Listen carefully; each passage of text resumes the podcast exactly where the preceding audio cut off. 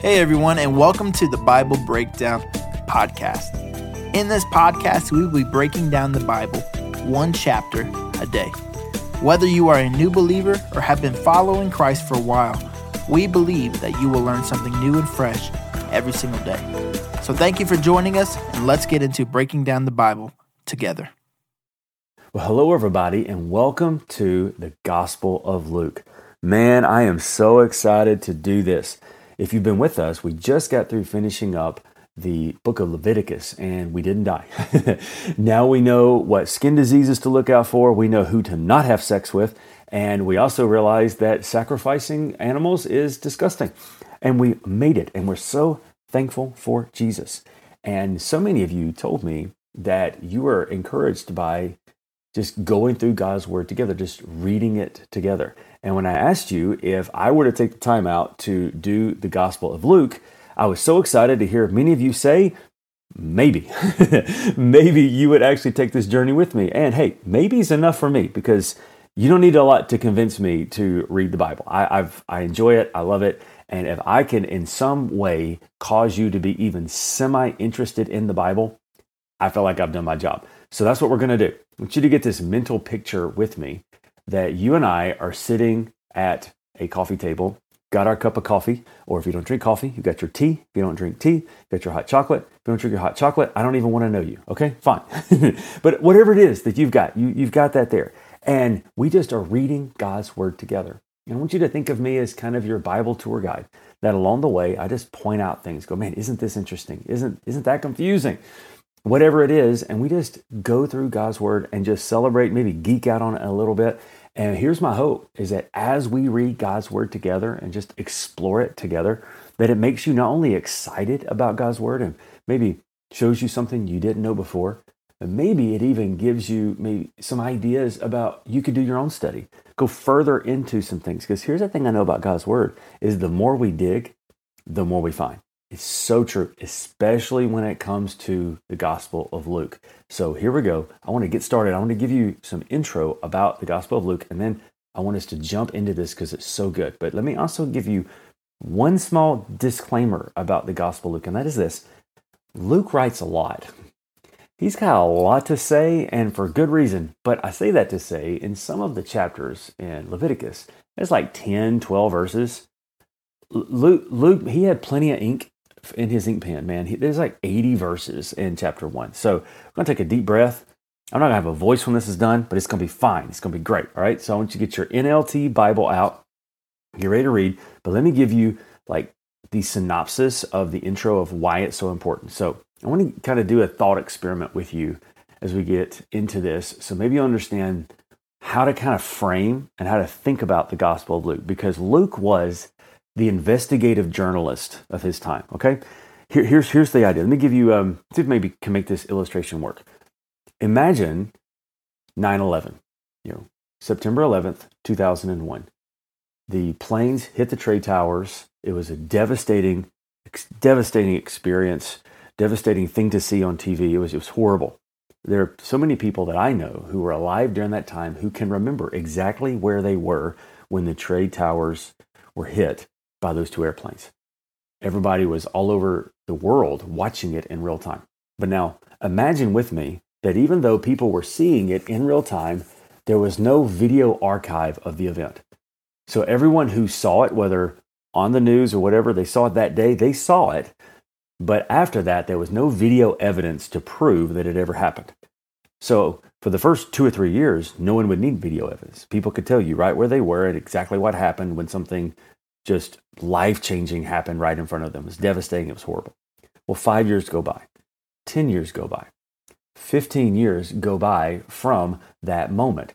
And what starts to happen is now people who hear it secondhand knowledge, they weren't actually there, they start changing it up a little bit. They start saying, you know, actually, I don't think it was a plane that hit the towers. I think it was a bomb that went off. No, no, that's not right. Well, how do you know? Were you there? Well, I don't know that it was just a couple of towers that were hit. I think it was 10 towers that were hit. Well, that's not true. Well, how do you know? Were you there? Well, I don't know that it was in New York. I actually think that it was in New Hampshire somewhere. And before you know it, things start to change and things start to just kind of move around. And you know that a lot of that's not true, but You want to make sure you know what the truth is. And so, what do you do if you want to know what the truth is? Well, you investigate. You send someone who knows what they're doing. You, you send an investigative journalist to go and to find out what is true and what is not true so you can get back to the source material. Like, this is actually what happened. It would have been really good if they'd kept those video archives. They didn't. So, we got the next best thing. We're going to go investigate and figure out what that was. Well, that's exactly what the Gospel of Luke is. Luke was an investigative journalist of his time. He was a doctor by trade, but he was commissioned by a guy named Theophilus. If you're looking for any names to name your newborn son, might I suggest you not use Theophilus, okay? but but he was a doctor but was commissioned to go and investigate the claims about Jesus.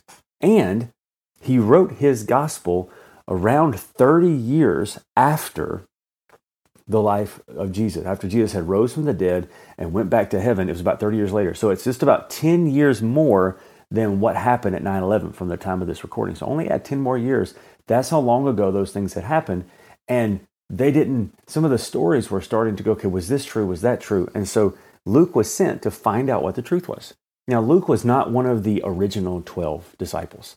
He was most likely not Jewish, but once again, he was a doctor and he was most likely a traveling companion for quite a while with the Apostle Paul. We know this because Luke also wrote, wrote the book of Acts.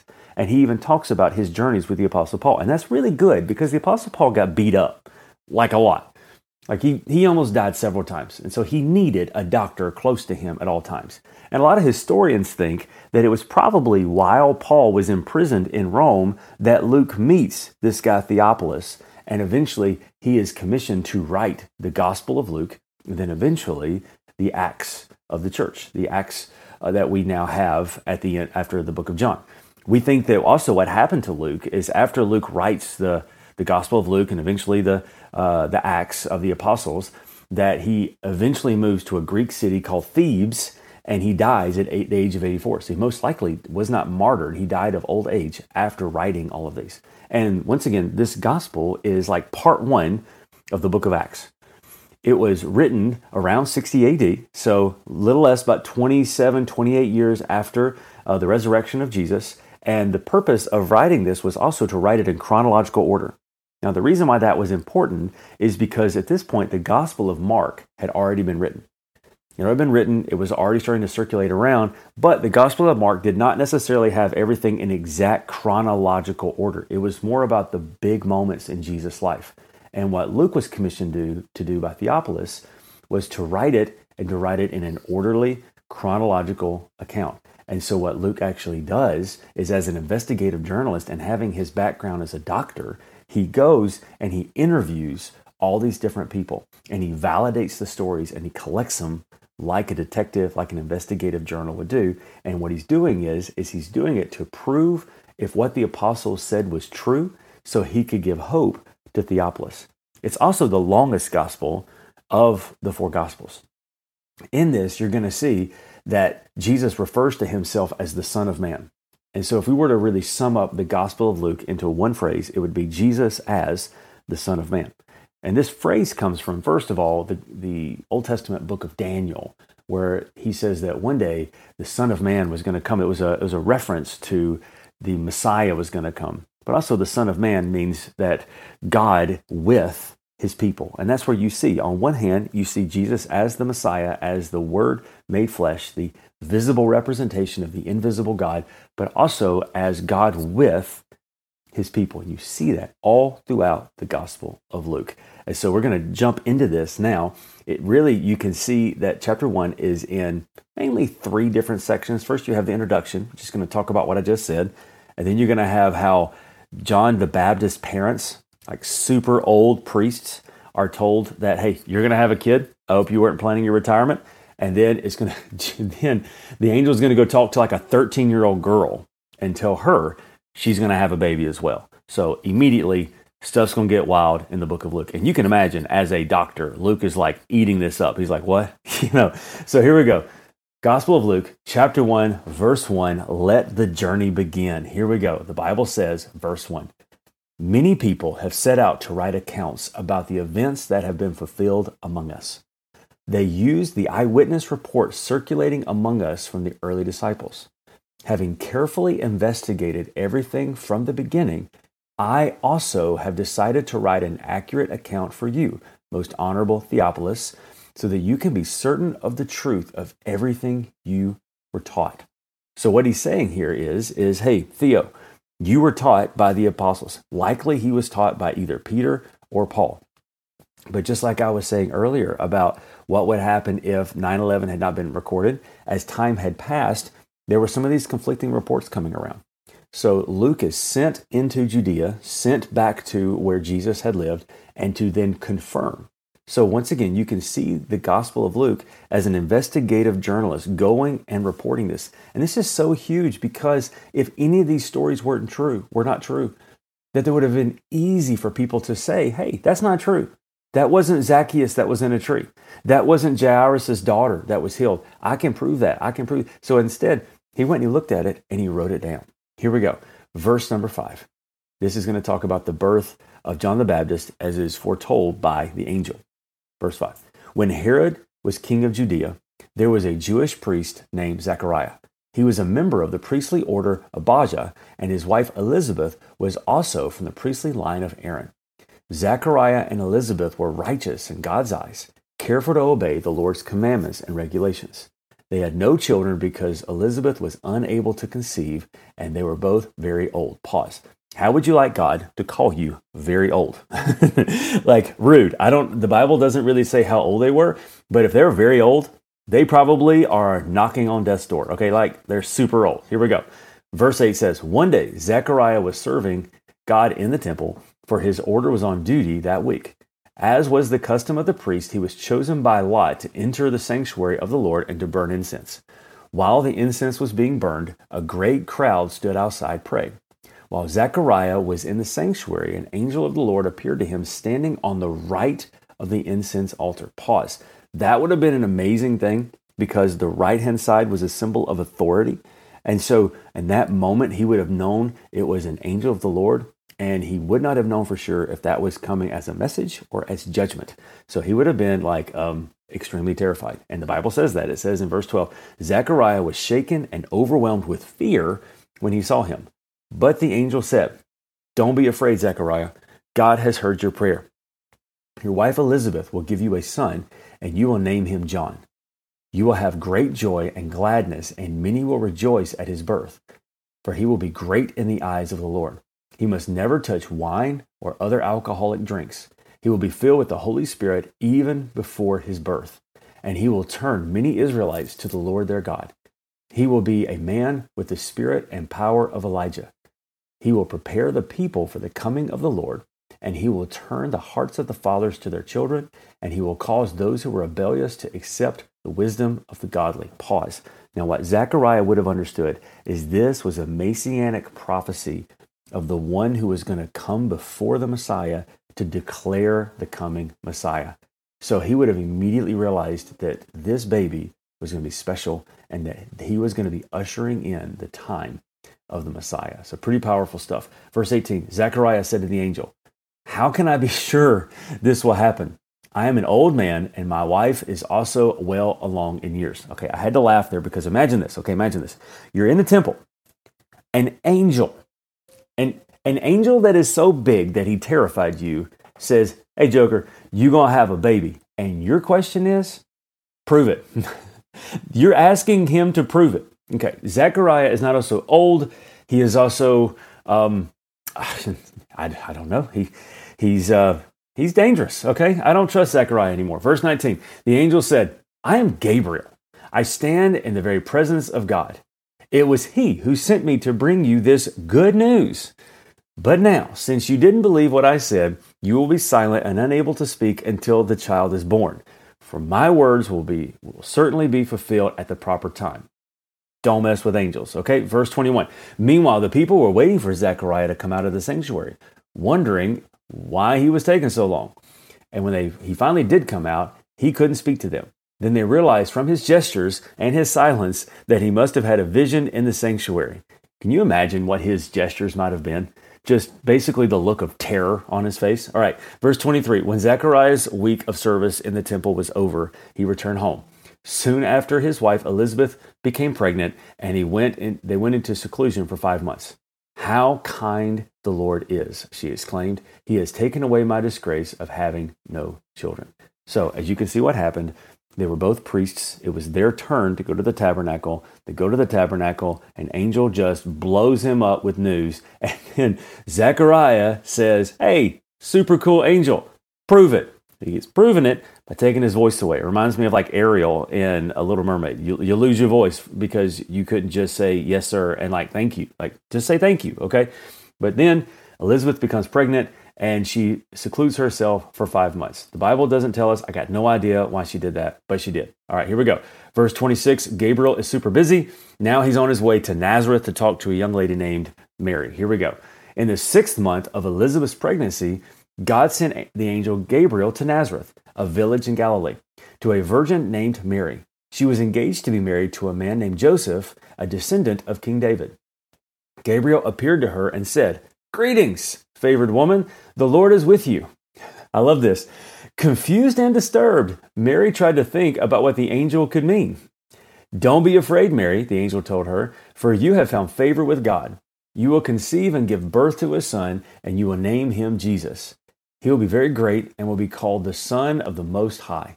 The Lord God will give him the throne of his ancestor David, and he will reign over Israel forever. His kingdom will never end. Mary asked a question too, but notice she didn't ask the angel to prove it. This is what she said in 34, verse 34. Mary asked the angel, But how can this happen? I am a virgin. So, in other words, she didn't say prove it. She was just like, But I'm not equipped to make this happen. That's a much different question, right? The angel said, The Holy Spirit will come upon you. The power of the Most High will overshadow you. So the baby to be born will be holy, and he will be called the Son of God. What's more, your relative Elizabeth will become preg- has become pregnant uh, in her old age. People used to say she was barren, but she has conceived a son and is now in her sixth month, for the word of God will never fail. Mary responded, I am the Lord's servant. May everything you have said about me come true. And then the angel left her. Don't you love that? Like, you notice the difference. Zechariah, doubtful, prove it. Mary wasn't doubtful at the angel, she was doubtful of herself. How can I do this thing? And you notice the very different response from the angel. One is, "Hey Joker, you didn't you didn't just believe me. You're going to have to get disciplined for that." For Mary, it's, hey, don't you worry about that. God's going to take care of it. He's going to give you everything you need to do everything He's called you to do. I think that's amazing. All right, here we go. Verse 39. A few days later, Mary hurried to the hill country of Judea, to the town where Zechariah lived. She entered the house and greeted Elizabeth. At the sound of Mary's greeting, Elizabeth's child leaped within her, and Elizabeth was filled with the Holy Spirit. Elizabeth gave a glad cry and exclaimed to Mary, God has blessed you above all women and your child is blessed. Why am I so honored that the mother of my Lord would visit me? When I heard your greeting, the baby in my womb jumped for joy, and you are blessed because you believe the Lord would do what he said. Now, the one thing I want to say about this before we move on is between those two things is probably where she told Joseph. According to putting the different gospels together, the angel Gabriel most likely left Mary, and then after that, Mary would have told Joseph and then got out of town. That's when she would have left and went to be with Elizabeth for a little while. And while Elizabeth is gone, that's when Gabriel, yet again, he is super busy, goes and he talks to Joseph. Okay, here we go. Let's finish this up. The Bible says in verse 46 Mary responded, Oh, how my soul praises the Lord, how my spirit rejoices in God my Savior, for he took notice of his lowly servant girl, and from now on all generations will call me blessed. For the mighty one is holy, and he has done great things for me. He shows mercy from generation to generation to all who fear him. His mighty arm has done tremendous things. He has scattered the proud and the haughty ones. He has brought down princes from their homes and exalted the, the humble. He has filled the hungry with good things. He sent the rich away with empty hands, and he has helped his servant Israel and remembered to be merciful. For he made his promises to our ancestors, to Abraham and his children forever. Mary stayed with Elizabeth about three months and then went back to her own home. mainly to let Joseph cool off. now, here's the birth of John the Baptist, verse 57. When it was time for Elizabeth's baby to be born, she gave birth to a son. And when her neighbors and relatives heard that the Lord had been very merciful to her, everyone rejoiced with her. And the, when the baby was eight years old, they all came for the circumcision ceremony. They wanted to name him Zechariah after his father, but Elizabeth said, No, his name is John. What? They exclaimed. There is no one in your family by that name. So they used gestures to ask the baby's father what he wanted to name him. He motioned for a writing tablet, and for everyone's to everyone's surprise, he wrote, "His name is John." Can we pause for a moment? Why were they gesturing to the baby's father? Have you thought about that? He wasn't deaf; he just couldn't speak. So I've always been so curious about that. But for some reason, I wonder if it's like you know sometimes when you really can't hear people, you start to use your hands as though using your hands is going to make that any better. So they're like waving at him. And then finally, they were, he was, I just have this picture of like Zechariah rolling his eyes, going, I can hear you. I just can't speak. But the Bible says when he said his name was John, verse 64, instantly Zechariah could speak again and he began praising God. Awe fell upon the whole neighborhood, and the news of what had happened spread throughout the Judean hills. Everyone who heard about it reflected on these events and asked, What will this child turn out to be? For the hand of the Lord was surely upon him. Verse 67 Then his father Zechariah was filled with the Holy Spirit and gave this prophecy Praise the Lord, the God of Israel, because he has visited and redeemed his people. He has sent us a mighty Savior from the royal line of his servant David, just as he promised through the holy prophets long ago. Now, we will be saved from our enemies and from all who hate us. He has been merciful to our ancestors by remembering his sacred covenant, the covenant he swore with an oath to our ancestor Abraham. We have been rescued from our enemies, and we can serve our God without fear in holiness and righteousness for as long as we live. Verse 76, we're almost done. And you, my little son, will be called the prophet of the Most High, because you will prepare the way of the Lord he will tell his people how to find salvation through the forgiveness of their sins because of God's tender mercy. The morning light from heaven is about to break upon us to give light to those who sit in darkness and in the shadow of death and guide us to the path of peace. John grew up and became strong in spirit, and he lived in the wilderness until he began his public ministry to Israel. Now, last thing I'll say about this, and we'll finally finish this really long first chapter. The reason why John lived in the wilderness is most likely because John's parents died at an early age. They were already old, and by the time we see John as he is in ministry at the age of 30, he no longer has his parents in the picture. What many historians think is that during that time, there was a group of Jewish people called the Essenes. That's S E S S E N E S, the Essenes. And they were a separatist group of people that lived out in the wilderness, and they were calling for the nation of Israel to return to their roots and to prepare for the coming of the Son of Man. They were, they were looking at that and they were seeing it as an apocalyptic thing. And isn't it interesting that when we find John the Baptist, he is living in the wilderness and he is using that same thing. And so, what we most historians think is that he ended up becoming an orphan and he moved out and he joined this separatist group. And there he learned about how to preach the gospel and how to preach the coming of the end time. So, there's the end of chapter one. It's a long chapter, but I'm curious what you took away from that. I love the difference between Zechariah and Mary when they received just amazing words from God. Zechariah was saying, Prove it. And it didn't work out for him too well. Mary was saying, I don't know that I can prove it. I don't know if I can do it. And God says, You don't have to. All you have to do is be willing to obey and take the next step. And that's a wonderful message for all of us. Many times, God will ask us to move into seasons and situations that are uncomfortable or difficult for us. He doesn't ask us to do it, He just asks us to walk with Him as He does it through us. I'm curious what you got out of this. If you got anything out of this, I want you to comment on this video below or you know share it with somebody, put post it somewhere. Let's go through God's word together and just see what we find because the more we dig, the more we find. I'll see you next time for Luke chapter 2.